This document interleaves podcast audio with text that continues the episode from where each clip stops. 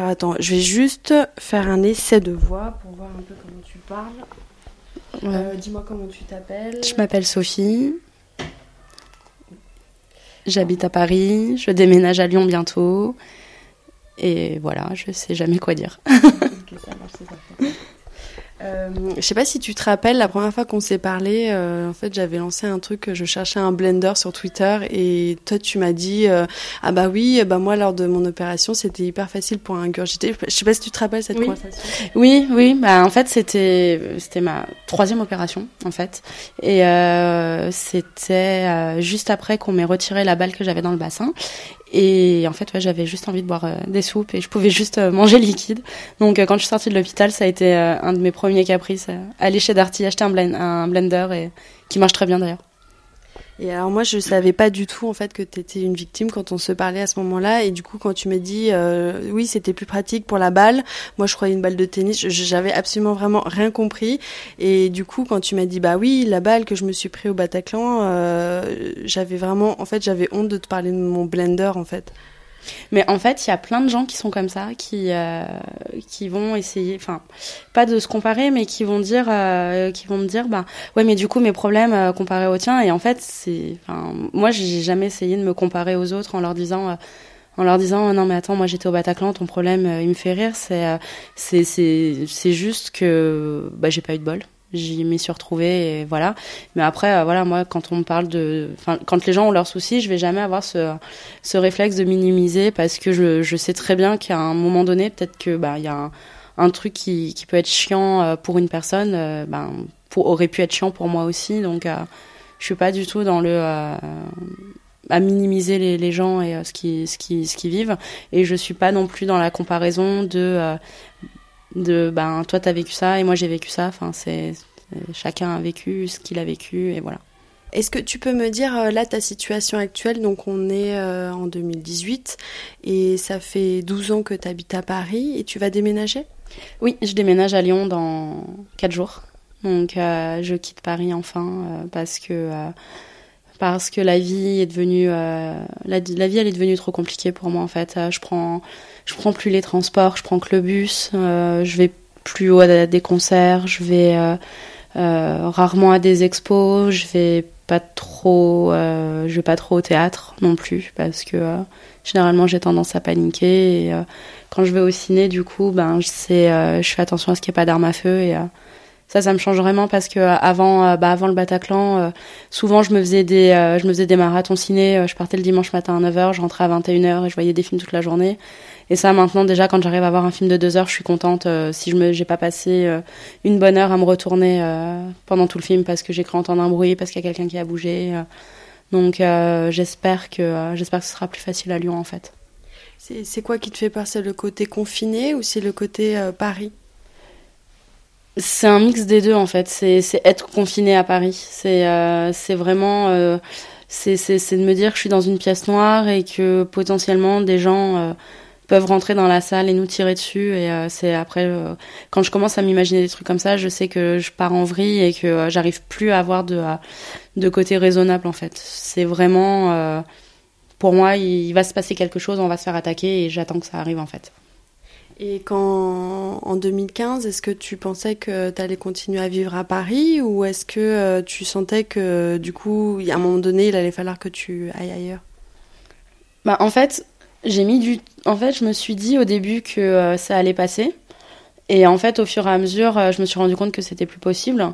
Donc, euh, mon copain qui est fonctionnaire, du coup, avait la possibilité de se faire muter.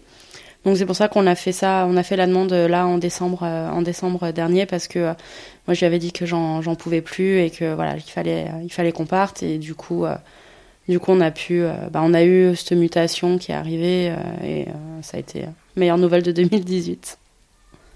Est-ce que, du coup, pour les gens qui ne te connaissent pas du tout, euh, notamment moi je connais pas exactement ton histoire, tu peux me raconter, si tu as envie, euh, ce qui s'est passé euh, en 2015 bah en fait, en 2015, donc le vendredi 13 novembre, j'étais au Bataclan et j'étais au concert des Eagles of Death Metal. Et, puis, ben, il y, a eu, cette attaque. Donc, moi, j'étais dans la fosse.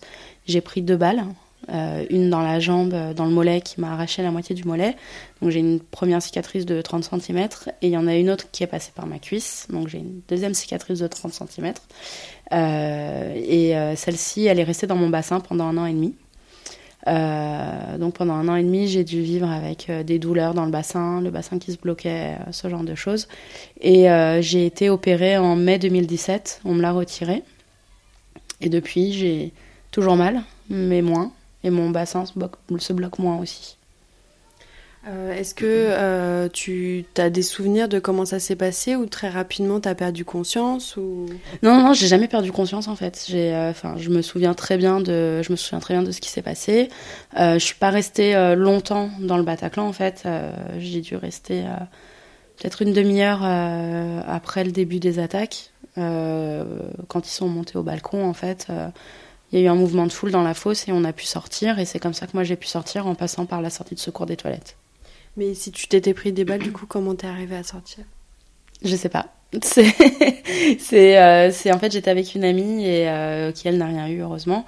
Euh, et en fait quand ils sont montés, on a réussi à se lever. Je sais pas comment, on a couru. Et après, on s'est retrouvé sur le passage Amelot. Et après, on a pris le boulevard Voltaire. Et là, elle m'a, mis dans un Porsche, dans un Porsche d'immeuble pour aller chercher des secours. Et vu que bah, il n'y avait pas de secours à ce moment-là, du coup, euh, c'est un Uber euh, qui était en pleine course qui nous a qui nous a prise et qui m'a amené à, l'hôpital euh, aux urgences. Et dans ce moment-là, j'imagine que tu étais dans un état de choc? Ouais, ouais, ouais, totalement. Enfin, j'ai à partir du moment où on est où on est sorti, en fait, j'ai pas trop de souvenirs. Je me souviens euh, je me souviens quand on est sorti, je me souviens que je m'endormais dans le, dans le Uber, mais c'est tout. Euh, j'ai pas. Ça, ça reste flou. Et tu t'es réveillée du coup le lendemain euh, à l'hôpital ou? Non, non, non. En fait, quand on est arrivé à l'hôpital, donc on m'a fait plein de, on m'a fait plein d'examens, on m'a, on m'a fait des radios pour voir ben, un petit peu ben, ce qui s'était passé, comment ça allait sur sur mon état. Euh, vers minuit et demi, on m'a dit qu'on allait m'opérer. Donc on m'a monté, euh, monté dans les salles à côté des blocs opératoires. Et en fait, vu qu'il y avait au fur, en fait, il y avait des gens qui arrivaient au fur et à mesure, j'ai attendu dans ce, j'ai attendu dans mon, ben, dans mon brancard toute seule jusqu'à 9h du matin qu'on m'opère. Et à ce moment-là, tu étais coupée du monde ou tu avais ton téléphone et tu pouvais appeler ta famille? En fait, euh, j'ai pu appeler ma famille parce que euh, bah, j'étais avec mon ami donc euh, qui qui a appelé ma mère et après j'ai appelé mon père. Donc du coup, j'ai pu les prévenir. Après, celle qui a gardé mon téléphone pour dire aux gens bah, Sophie Sophie a été blessée mais mais ça va. Et en fait, j'ai pu récupérer mon téléphone le lendemain après mon opération. Donc le temps que je me réveille, il devait être peut-être 15h ou 16h. Et qu'est-ce qui s'est passé? Est-ce que tu as eu envie de savoir ce qui se passait ou au contraire tu t'es coupé du monde un peu? Non, je me suis coupé. En fait, j'ai fait un tweet, euh, j'ai peut-être fait un ou deux tweets euh, pour rassurer les gens et puis euh, j'ai mis un message sur Facebook pour dire aux gens parce que j'avais reçu beaucoup beaucoup de messages. Donc pour leur dire bon bah je suis à l'hôpital mais ça va à peu près. Parce que les gens ils savaient que tu étais au concert? Ouais, j'avais mis bah, j'avais mis une photo j'avais mis une photo du de de, de l'ancien l'ancienne devanture du, du Bataclan, euh, quand, ils, quand avec les lettres, ils écrivaient le, nom des artistes euh, qui, qui, qui, se produisaient, euh, qui se produisaient le soir. Et, et voilà, après, j'avais, dit à des gens enfin, avec qui j'échangeais régulièrement que, que j'allais au concert. Donc voilà, j'avais, j'ai quand même essayé de les rassurer pour leur dire que ben, ça, j'étais vivante. quoi. Et est-ce que toi, tu as voulu regarder ce qui se passait ailleurs ou? Non, non, non. En fait, euh, en fait, ce qui s'est passé, c'est que euh, euh, bah, la magie des réseaux sociaux, quoi. C'est tu vas mettre un message pour dire que tu as survécu à un attentat, mais tu auras toujours des gens qui vont te dire ah mais tu fais ça pour te rendre intéressante ou, ou ce genre de choses. Donc en fait, j'ai très vite coupé les réseaux sociaux et j'ai j'ai pas cherché à aller sur les j'ai pas cherché à aller sur les sites d'information. Donc tout ce qui s'est passé à Saint-Denis après bah avec euh, toute l'affaire euh, Jawad, tout ça, je l'ai su des semaines plus tard. j'ai j'étais pas au courant de ce qui s'est passé pendant pendant les, les 15 jours où j'étais à l'hôpital. En fait j'avais après je me suis remise je me suis remise sur Facebook pour échanger avec mes amis. Mais sinon je, suis pas retournée sur Twitter j'ai pas pas regardé les sites d'information. Donc j'étais vraiment coupée des infos mais est-ce que tu savais qu'il y avait eu d'autres attentats quand même? Non, pour moi, il y avait que le Bataclan. C'est après que, bah, c'est après en discutant, euh, en discutant avec les gens qui venaient me voir à l'hôpital, qui m'ont dit, bah en fait non, il y a eu aussi, euh, il y a eu le Carillon, il y a eu la Belle Équipe, le Petit Cambodge, et il y a eu aussi à Saint-Denis. Euh, bah en fait, c'est des amis qui m'ont dit, bah, qui regardaient le match en fait à ce moment-là et qui m'ont dit bah en fait on a entendu un boom et les joueurs se sont arrêtés et après ils ont repris parce qu'il se passait rien. Mais euh, c'est comme ça que j'ai appris aussi qu'il euh, y avait eu quelque chose à Saint-Denis euh, parce que sinon je je savais pas. Et tu as fait un, un, tweet que tu as épinglé sur ton compte Twitter. Tu peux me le dire? C'était c'était vendredi 13 euh, j'ai pas eu de chance. Euh, enfin, euh, c'est vendredi 13, j'ai pas eu de chance, mais c'était aussi la journée de la gentillesse. J'ai pas eu de chance, j'ai pris une balle, mais c'était aussi la, la, journée de la gentillesse, alors on m'a laissé vivre. Et c'est, en fait, c'est, comme ça qu'en fait j'ai réussi à, à, à, supporter en fait ce qui s'était passé. Je me suis dit que qu'en, en riant, et eh ben, ce serait le meilleur moyen de, ce serait le meilleur moyen de, de survivre en fait. C'est c'est en faisant des blagues. Enfin, encore aujourd'hui, j'en fais, je fais des blagues. Euh. Après, j'ai plus de mal à admettre qu'on me fasse des blagues sur ce, sur ce sujet-là. Souvent, euh, souvent, euh, je dis à mon copain, bah tiens, il est en train de se tirer une balle dans le pied, ou ce genre de choses. Et moi, ça me, enfin voilà, moi, je peux en rire parce que c'est mon histoire. Mais c'est vrai que si lui, par exemple, me fait une espèce de blague là-dessus, je sais que je vais me braquer, que je vais me crisper parce que je, j'ai du mal à admettre encore que les gens en rigolent de nos jours.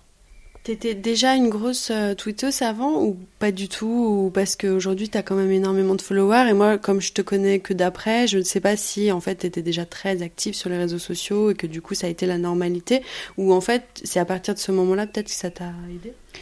Euh, bah en fait j'avais peut-être euh, je sais pas je crois que j'avais entre 100 et 300 followers je suis pas sûre. Et et en fait j'ai fait mes tweets et puis un jour j'ai vu que j'avais 7000 et quelques abonnés J'étais, mais c'est, enfin, c'est, ça fait très bizarre en fait. Ça fait vraiment bizarre. Après, ça fluctue. Hein. Euh, je perds beaucoup de followers et puis j'en récupère selon. Euh, après, c'est voilà, c'est, Twitter, c'est les réseaux sociaux. Mais euh, c'est vrai que je m'attendais pas. Enfin, j'avais pas fait ça pour pour le buzz. J'avais pas fait ça pour pour pour récupérer des, des, des, des, followers ou quoi que ce soit. Ça, ça a été je suis restée pareil en fait. Ça, a été ma. Enfin, j'ai pas de ligne éditoriale en fait parce que, euh, enfin voilà, je tweete ce qui me passe par la tête et à ce moment-là, ben, c'était ce qui m'était passé par la tête et c'est ce qui a fait que j'ai eu plein de gens tout à coup qui sont qui sont arrivés. Et tu tweets énormément sur les attentats, sur le terrorisme et sur euh, aussi des coups de gueule. Euh, par exemple, enfin, je sais pas, le dernier en date que j'ai, c'est tu as voulu aller te recueillir au Bataclan. Et qu'est-ce qui s'est passé? Bah du coup, euh, euh, j'ai euh, une des euh, une personne qui est dans les associations qui s'appelle Aurélia qui euh, qui m'a expliqué qu'en fait les community managers du Bataclan apparemment ne, ne répondent pas aux mails qu'on leur envoie via leur site.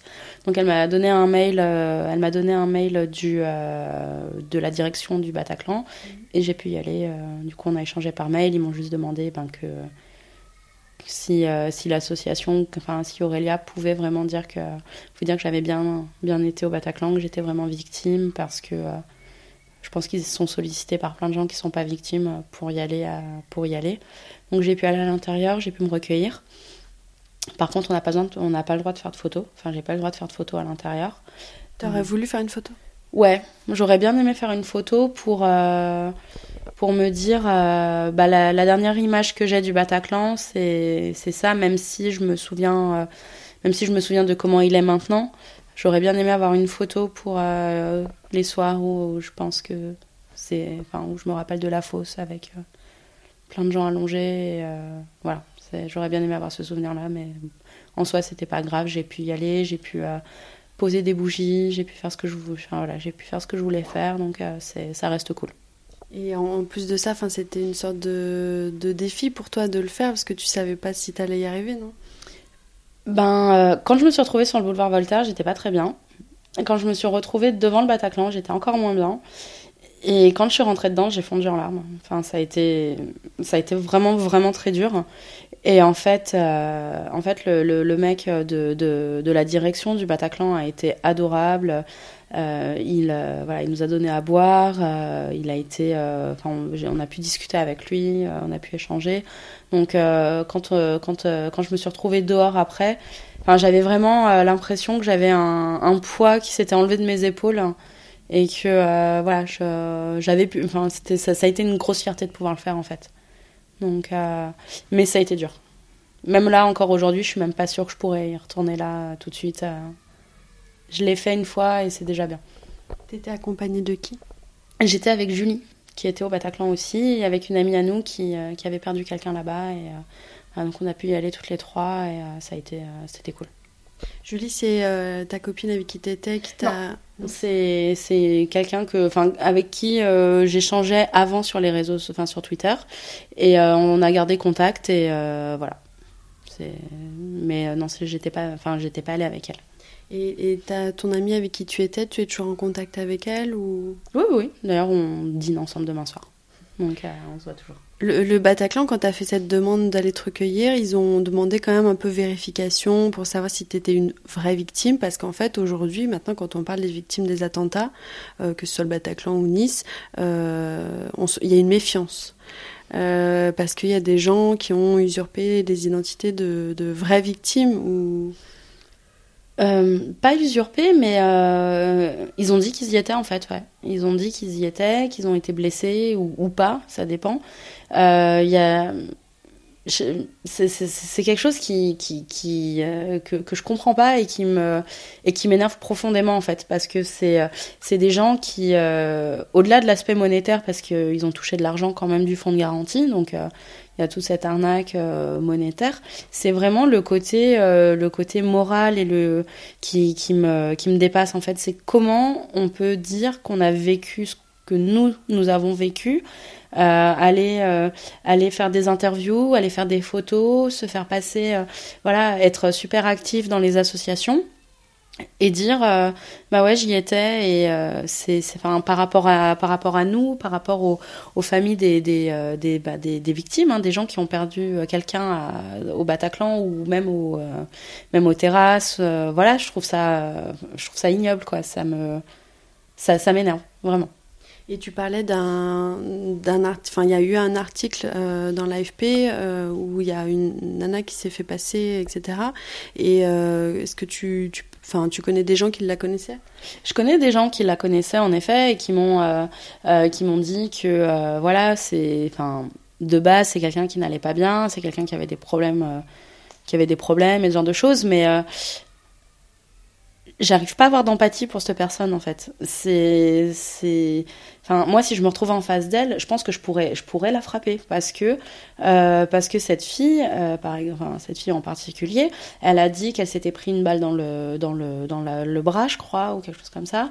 Elle a fait des photos pour dire que euh, euh pour avec l'AFP, c'était un c'était un reportage sur, sur les tatouages de la reconstruction et moi j'ai fait deux tatouages après le Bataclan pour me reconstruire, pour m'aider. Et, euh, et moi, ça m'a vraiment aidé. Ça m'a, ça m'a aidé à pas accepter mon corps parce que euh, bon c'est encore compliqué et qu'il faut encore que j'accepte ma jambe et tout ça. Mais voilà ça m'a aidé déjà à regarder ma jambe. Enfin j'ai quand même enfin tu vois j'ai deux cicatrices euh, de, de, de 30 cm euh, sur la jambe. Enfin voilà il faut accepter il faut arriver à vivre avec ça et qu'elle elle vienne et qu'elle dise qu'elle y était qu'elle a qu'elle a fait un chemin de reconstruction qui est faux qu'elle n'a pas fait c'est je comprends pas. Je... Mais ces gens-là, du coup, n'avaient pas de cicatrices, donc euh, non, ça paraissait pas bizarre aux journalistes. Après, je je sais pas parce que voilà, moi j'ai pas j'ai pas échangé avec euh, j'ai pas échangé avec les journalistes, mais euh, c'est vrai que les, gens des associations, ben c'est des gens comme ben, comme toi et moi, c'est c'est des gens c'est des gens ben souvent qui ont qui ont vécu ça ou qui ont euh, qui, savent, qui savent ce que c'est la, douleur euh, d'être blessé ou de perdre quelqu'un ou même d'y avoir été et de devoir vivre avec ça après.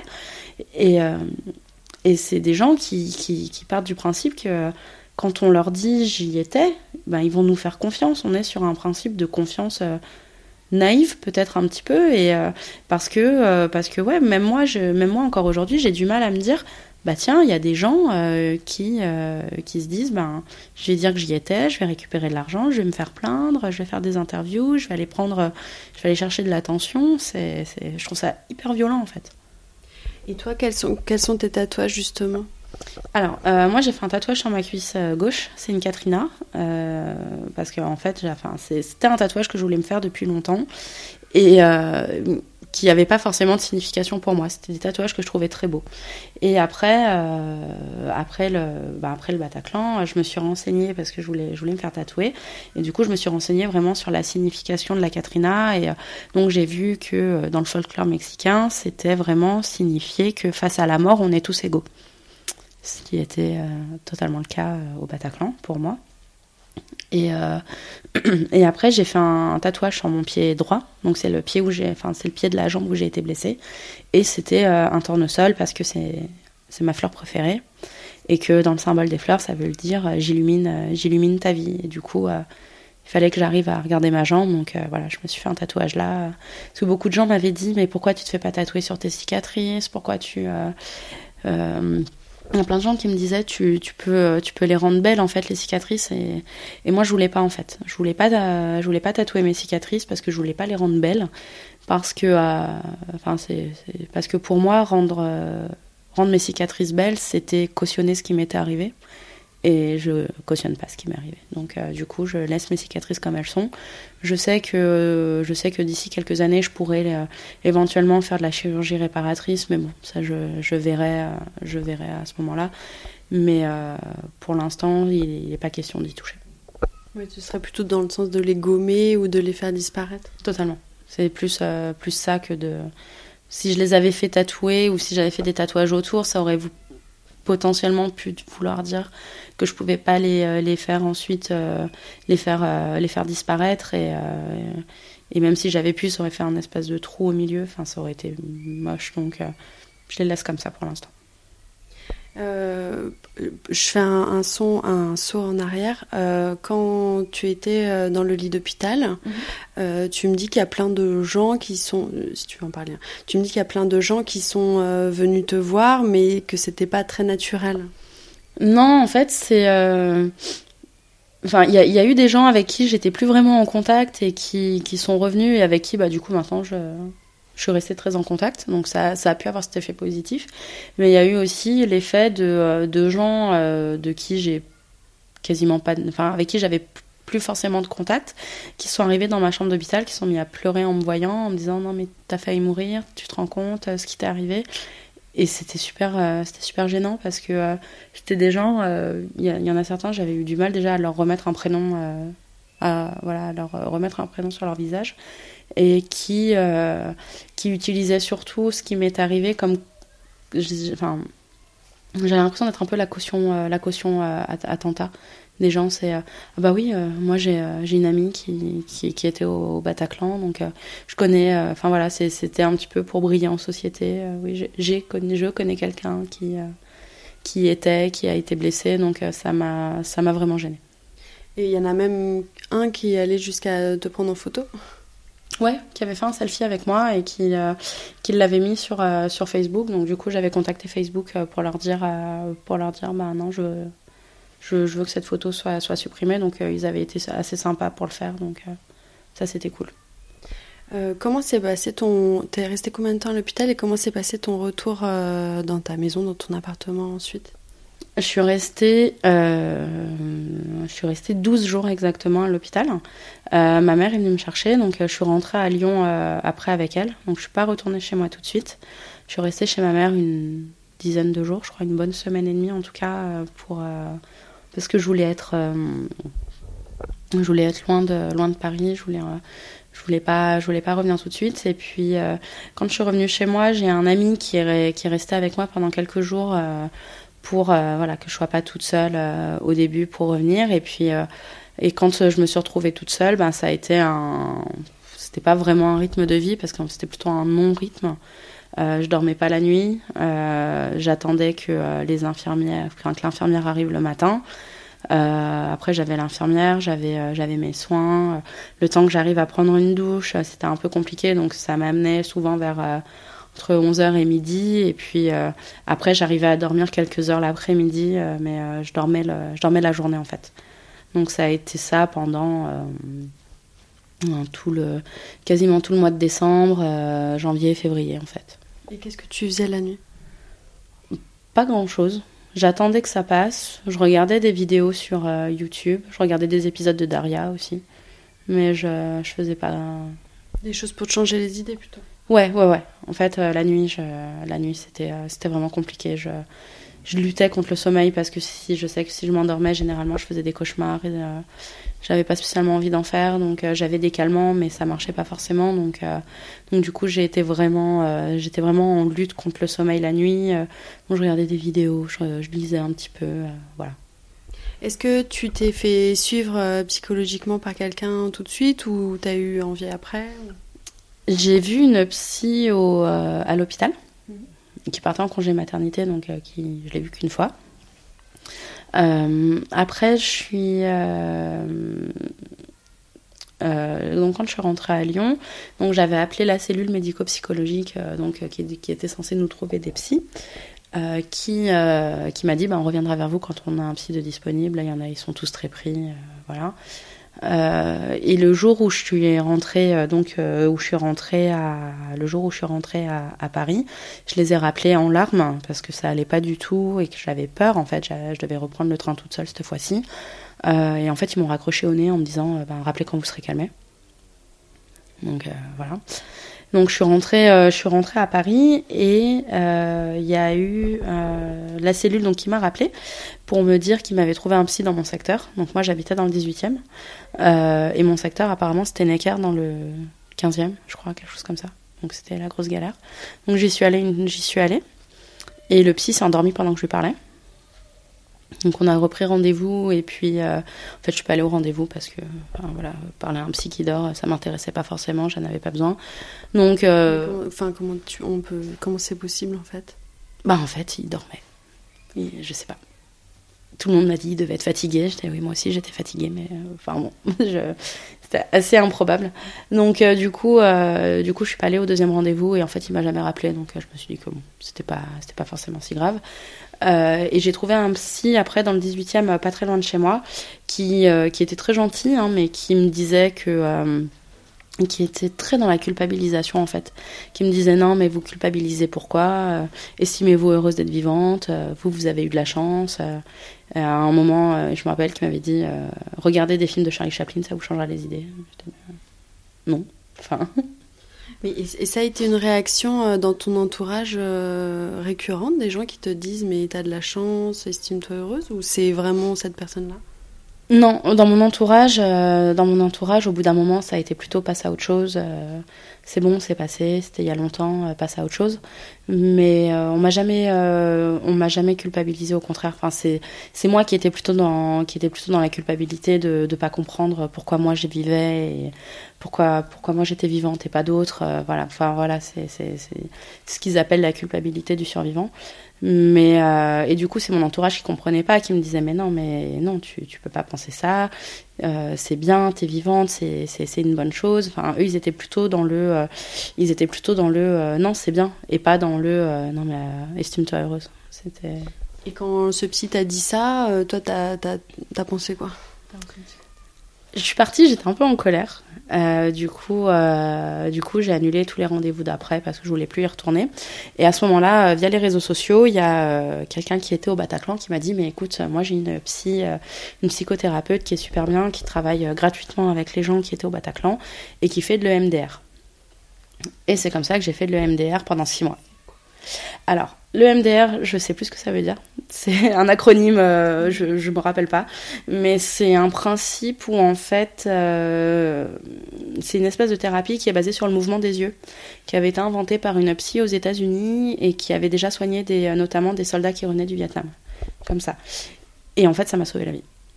C'est, ça m'a permis de redormir la nuit, ça m'a permis de faire moins de cauchemars et ça m'a permis de reprendre le bus. Donc, euh, c'est grâce à cette psy, en fait, que j'ai pu euh, retrouver un, minimum de, d'hygiène de, vie. Euh, et donc, ça a duré pendant six mois. Qu'est-ce qu'elle faisait faire comme exercice? Bah, En fait, c'était un. à chaque séance, on, focalisait sur, un, sur quelque chose, euh, soit sur un élément du, du, Bataclan qui me gênait, soit sur un élément de, de ma vie de tous les jours qui, qui me gênait aussi et qui était problématique. Et en fait, euh, on se concentrait sur cette image-là, et en fait, avec ses doigts, elle, elle, les baladait devant mes yeux. Et moi, je suivais le mouvement de son doigt, et on faisait ça pendant une heure. Euh, et ça fonctionne. Moi, j'y croyais pas au début, et puis quand elle m'a dit, alors voilà, on va faire ça comme ça, et euh, elle dit, je sais que vous êtes dubitatif, mais vous verrez. Euh, et en fait, ouais, ça, ça marche. Et c'est vachement bien. Et du coup, euh, est-ce que tu as eu envie de discuter avec d'autres victimes? J'ai échangé, j'ai échangé avec certaines. Euh, j'étais sur, enfin, je suis d'ailleurs toujours sur euh, sur le groupe Facebook de Life for Paris. Euh, j'ai été adhérente de 13 11 15, mais il y a eu un moment où j'ai senti que j'ai senti que ça me faisait pas forcément du bien de d'être tout le temps dans l'échange avec eux quand eux n'allaient pas bien ou même quand moi j'allais pas bien. C'était ça faisait vraiment du bien au début de, pouvoir parler avec eux, de leur dire, euh, leur dire ben tiens, euh, voilà, cette nuit j'ai fait des cauchemars, et puis euh, il y a ce souvenir-là en particulier qui me gêne, ou ce genre de choses. et au début, ça faisait du bien parce qu'on pouvait échanger, on avait tous notre, notre expérience, et du coup, on se soutenait les uns les autres. Et en fait, au bout d'un moment, je me suis rendu compte que, que moi, en fait, ça me maintenait la tête sous l'eau. Et que ça me faisait pas forcément du bien de d'avoir des notifications de, de quelqu'un qui disait qu'il allait mal et, euh, et euh, que, que, ouais, enfin, ce, genre de choses-là. Et, euh, et je me suis rendu compte que, que, j'avais déjà tellement de mal à gérer moi-même ma souffrance et gérer moi-même ce que j'avais vécu qu'à la fin, j'y arrivais plus en fait. Donc je de temps en temps, je retourne, je retourne faire un coucou. Ou il y en a certains avec qui, euh, il y en a certains avec qui j'ai gardé contact. Euh, notamment, il y a Emmanuel euh, qui a, qui était vice-président de 13 15 Emmanuel Domenac qui, qui est toujours. On échange de temps en temps et voilà, on discute d'autres choses en fait. Qui, qui n'ont rien à voir. Ou il y y a, Julie avec qui, avec qui on s'est fait un ciné en plein air. enfin voilà, du coup, c'est essayer de de, retrouver une vie en fait même si, euh, même si ces gens, euh, ils feront toujours partie de ma famille étendue, parce que voilà, on est une espèce, de, grosse famille cabossée. Euh, voilà, c'est, Et entre nous, il faut qu'on se soutienne, et je, je s'ils si, ont besoin, je serai toujours là pour eux, et je pense que c'est, réciproque, mais c'est vrai que j'ai, pour l'instant, j'ai vraiment besoin de, de prendre mes distances. Et donc, tu as, fait cette thérapie qui t'a aidé à redormir. Et tu avais un travail à l'époque ou comment ça s'est passé? Parce que du coup, euh, plutôt pour parler de la, reprise de la vie entre guillemets normale, est-ce que c'est possible? Euh, Oui, je pense que je pense que oui c'est possible. Moi l'emploi que j'avais quand j'étais au Bataclan euh, c'est je travaillais dans l'aide à la personne. Je faisais de la gestion de planning euh, d'aide à domicile et d'auxiliaire de vie. Donc euh, c'était surtout des personnes c'était surtout un public âgé un public handicapé. Donc c'était des personnes qui étaient souvent amenées ben, à décéder de maladie de vieillesse ce genre de choses. Donc j'ai quitté mon emploi en février parce que je savais que je n'y retournerais pas que je pourrais pas gérer. Donc je suis restée un petit peu au chômage. Après j'ai eu un j'ai eu un premier un premier CDI où euh, ça s'est pas très bien passé. Donc euh, voilà, j'ai pas on n'a pas continué ensemble. Euh, j'ai encore eu du chômage. Après j'ai eu un CDD de de trois mois. Euh, où là ça a été une vraie reprise, une vraie reprise de la vie active, à devoir aller travailler en bus. Ou à l'époque je prenais un peu aussi, je, je prenais aussi des vélib. C'était assez pratique, c'était pas très loin de chez moi.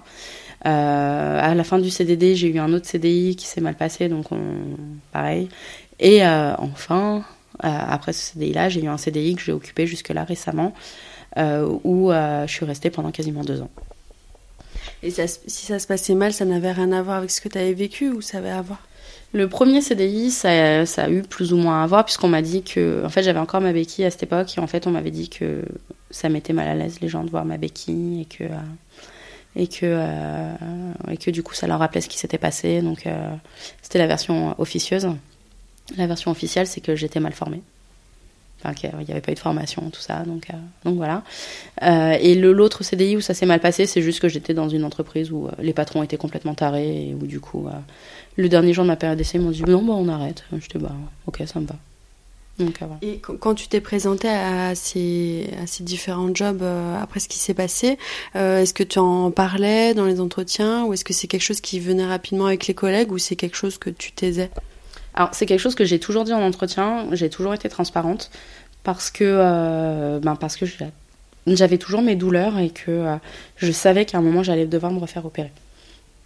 J'avais pas de date précise, mais je savais que ça allait arriver. Donc, euh, du coup, euh, je l'ai toujours dit. Euh, puis même, enfin, quand, quand les gens me disent, ben tiens, vous avez quitté un CDI, pourquoi Enfin, je préfère être honnête. Donc voilà. Après, avec mes collègues, ça dépendait avec lesquels, avec lesquels en parler. Mhm. Il y en a certains avec qui euh, j'étais très à l'aise, avec qui je m'entendais très bien, donc euh, ça avait été, euh, voilà, on en avait discuté. Et il y en a d'autres après. après, il y a eu des fois, là dans mon dernier emploi par exemple, où c'est sorti parce que parce que j'avais un collègue qui était un peu un peu spécial et qui aimait bien faire des blagues dessus. Et un jour, je lui ai dit, faut que t'arrêtes parce que là c'est pas drôle et que t'es blessant et, et voilà et le mec qui, qui réagit en disant non mais qu'est-ce que t'en sais? Je lui dis bah parce que j'y étais et du coup ça ça l'a un peu calmé donc, euh, donc voilà, mais euh, c'est euh, c'est pas quelque chose dont j'ai honte en fait. Enfin, c'est quelque chose qui fait partie de mon histoire. Donc s'il faut que ça s'il faut que ça arrive sur le tapis, ça arrive sur le tapis. C'est pas, je m'en cache pas quoi. De toute façon, c'est enfin c'est aussi sur tes réseaux sociaux donc. Oui aussi. Après mes réseaux sociaux, je fais en sorte que mes employeurs n'y aient pas accès. Hmm, donc je suis en privé et je je dis pas que j'ai un compte Twitter. Donc donc voilà. Et je parle pas de euh, mes entreprises, je mets pas de nom d'entreprise non plus, comme ça au moins je suis sûre qu'ils me retrouveront pas. Euh, est-ce que ça a changé euh, ton rapport avec tes amis et j'élargirais aussi à tes les potes, enfin les gens qu'on côtoie, qui sont pas forcément des amis de toujours, mais bah, ça, ça, oui. Enfin, dans mon groupe, dans mon groupe d'amis proches, ça, ça, a vraiment resserré les liens. le, je suis sortie de l'hôpital un mercredi. Euh, et le jeudi soir, c'était Thanksgiving. Et en fait, on a fêté Thanksgiving avec mes amis. Donc euh, c'est un peu notre tradition. Donc euh, ça, ça, ça, a resserré nos liens. Après, ça m'a permis aussi de couper les ponts avec des gens avec qui j'avais plus forcément envie d'être en contact, qui qui qui qui pas forcément toxiques, mais avec qui je me suis rendu compte qu'on s'était vraiment éloigné, qu'on n'avait pas forcément grand chose plus, enfin on n'avait plus grand chose à se dire, et et du coup ben plutôt que je me, je me suis dit, enfin, j'ai vraiment eu une, espèce de révélation, euh, comme dans les films où on se dit, euh, voilà, on n'a qu'une vie, il faut en profiter. Et, je me suis dit, ben, c'est vrai en fait. Et, euh, et le fait de, de, de, vivre ça, ben, ça m'a permis de, de, faire le ménage parmi les gens et de vraiment garder les gens que, que, j'aime et les, les, gens que j'avais envie d'avoir près de moi, ben, les, vraiment de les avoir près de moi. Quoi. C'est-à-dire que tu voulais plus aussi peut-être perdre du temps avec euh, des choses euh, qui étaient finalement futiles? Ah, Totalement. Enfin, c'est totalement ça. Enfin, je vois les, les problèmes qui me paraissaient insurmontables à l'époque. Euh, bah, du coup, maintenant, je. Ah, c'était c'était mes, mes, problèmes de cœur qui étaient insurmontables, qui étaient horribles. J'en pleurais limite tous les soirs et tout. Et en fait, je me suis rendu compte que c'était pas si grave que ça, en fait. C'est c'était qu'un garçon qui, bon, accessoirement, est mon copain à l'heure actuelle. Mais, euh, mais voilà, c'est, ça permet de relativiser sur plein de choses, en fait. Sur, euh, sur des problèmes, euh, enfin, je sais pas, j'ai même plus d'idées en tête tellement, euh, enfin tellement ça me paraît loin tout ça et et, et où maintenant, euh, enfin je, je sais que par exemple mon déménagement actuel à une époque j'aurais été en panique totale, j'aurais j'aurais hurlé partout, je me serais arraché les cheveux et là en fait je le prends avec beaucoup plus euh, beaucoup plus de flegme parce que je sais que c'est qu'un déménagement, que c'est pas grave et que et que c'est plus facile à aborder quand quand on quand, quand on relativise quoi. Est-ce que ça t'arrive quand même toujours d'avoir euh, des prises de tête sur des choses euh, un peu débiles, quoi? Oui, oui, je reste un humain. Donc euh, oui, oui, bien sûr.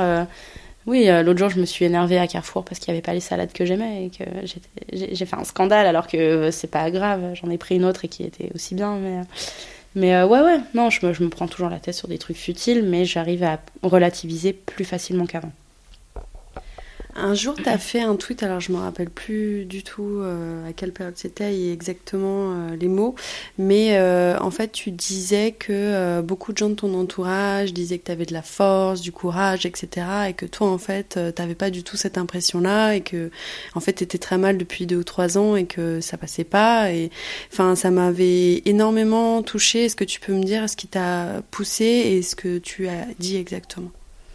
Je me rappelle plus exactement ce que j'ai dit, mais euh, c'est vrai que euh, en fait mon entourage euh, me voit m'appelle Wonder Woman maintenant. J'ai même le tatouage et tout. Enfin, c'est vrai que tout le monde m'a comparé à Wonder Woman en me disant bah déjà que j'étais bulletproof et que en plus j'avais de la force, tout ça.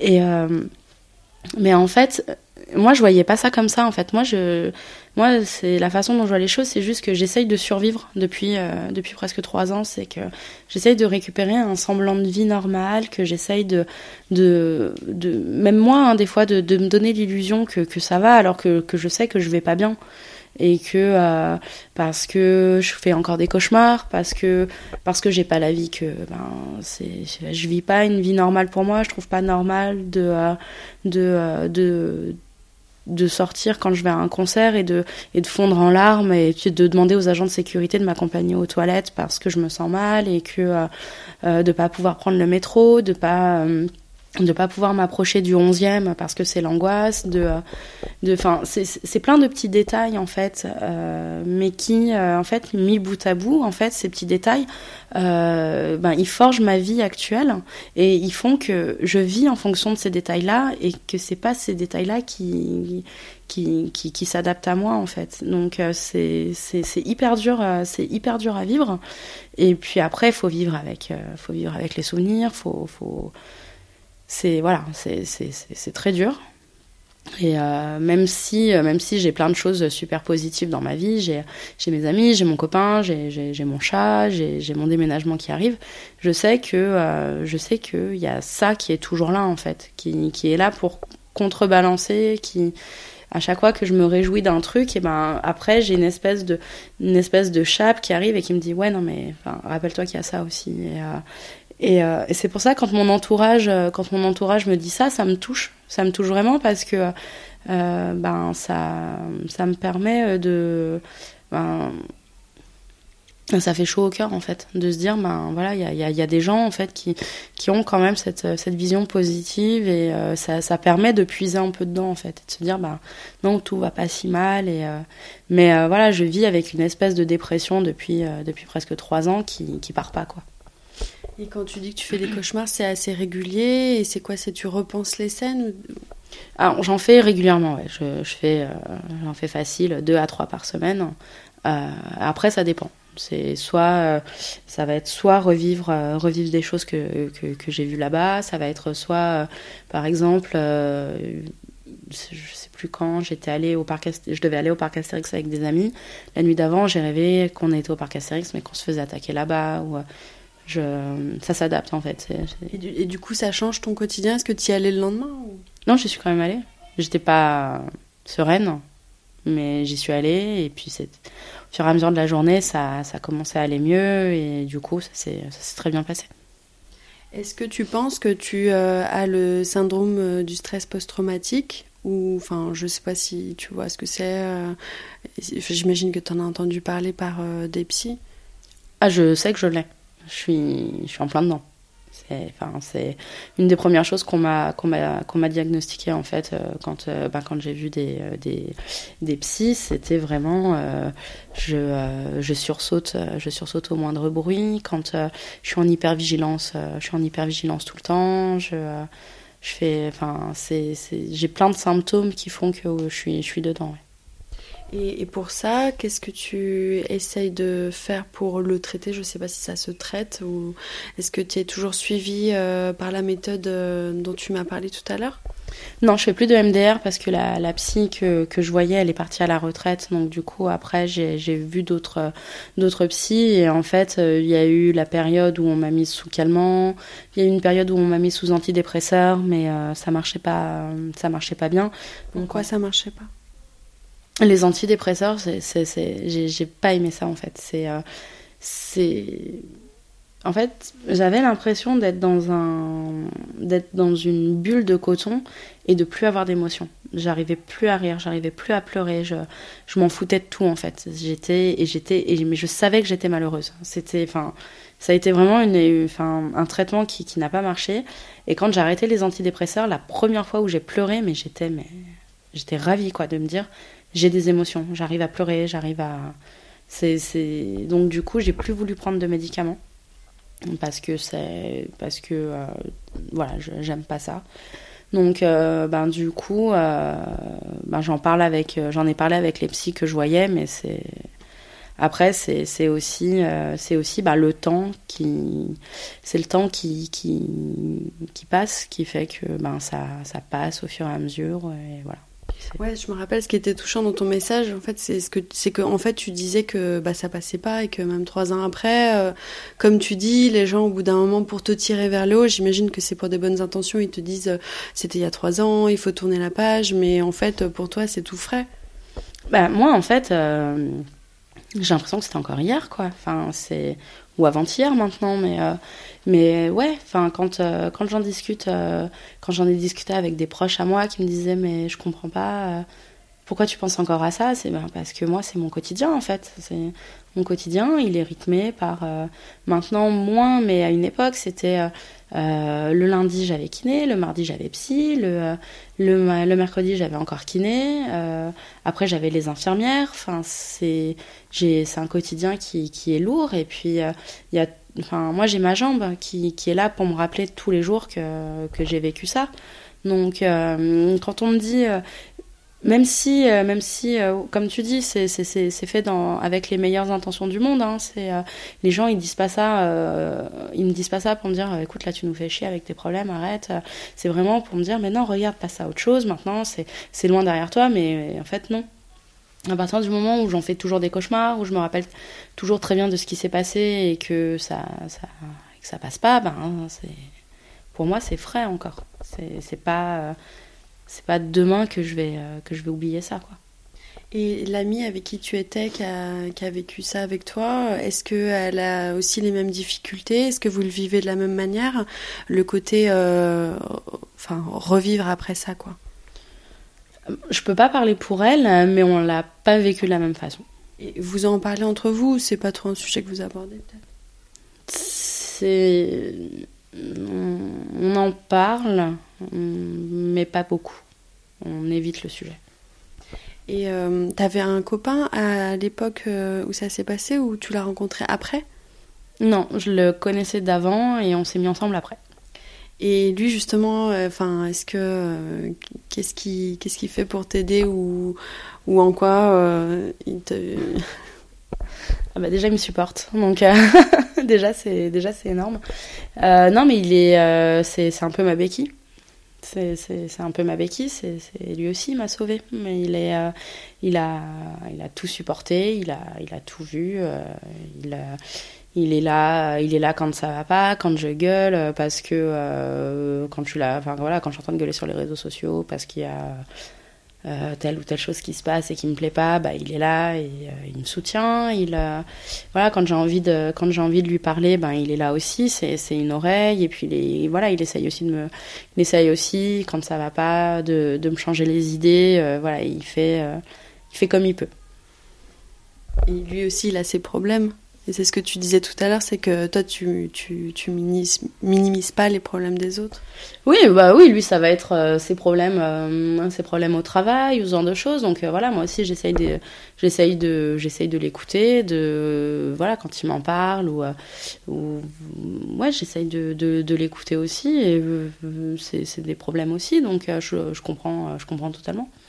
Est-ce que tu as essayé de faire euh, d'autres styles de, de, médecine, je sais pas, de l'hypnose ou des choses comme ça, ou euh, de la méditation, des choses comme ça, pour euh, essayer de vaincre la dépression? C'est des choses qu'on m'a conseillées, mais j'ai pas, j'ai pas, j'ai pas eu l'occasion. Je, j'attends de voir à Lyon comment ça ira, comment ça va se passer, et selon, je verrai si, s'il y a besoin ou s'il y a besoin ou pas. Euh, ma psy m'a donné des numéros déjà de d'autres psys à Lyon, donc euh, que je pourrais appeler euh, quand, quand je serai arrivée pour pour continuer, continuer à avoir quelqu'un. Maintenant, j'attends, j'attends, j'attends de voir.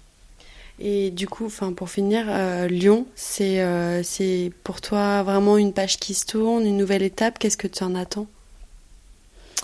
Je sais pas. Je sais pas. Je pense que oui, c'est une page qui se tourne de toute façon. Hein. C'est voilà, c'est même pas que, que la page Bataclan. C'est vraiment 12 ans de ma vie là euh, qui, qui, qui, se termine, euh, qui se termine dans 4 jours. Mais euh, je pense que j'ai, je pense que j'attends énormément de choses et je je verrai. J'espère que j'espère que ça ira mieux. J'espère que je vais pouvoir avoir une vie complètement différente et puis.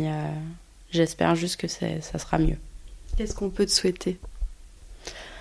Euh, Que tout se passe bien à Lyon. Et que mon déménagement se passe bien. ça veut dire quoi une vie où tout se passe bien? Euh, bah, ce sera une vie où je pourrais prendre le métro, où je pourrais euh, aller à des concerts à la Altony Garnier et retourner au ciné tranquillement. Avoir une vie normale.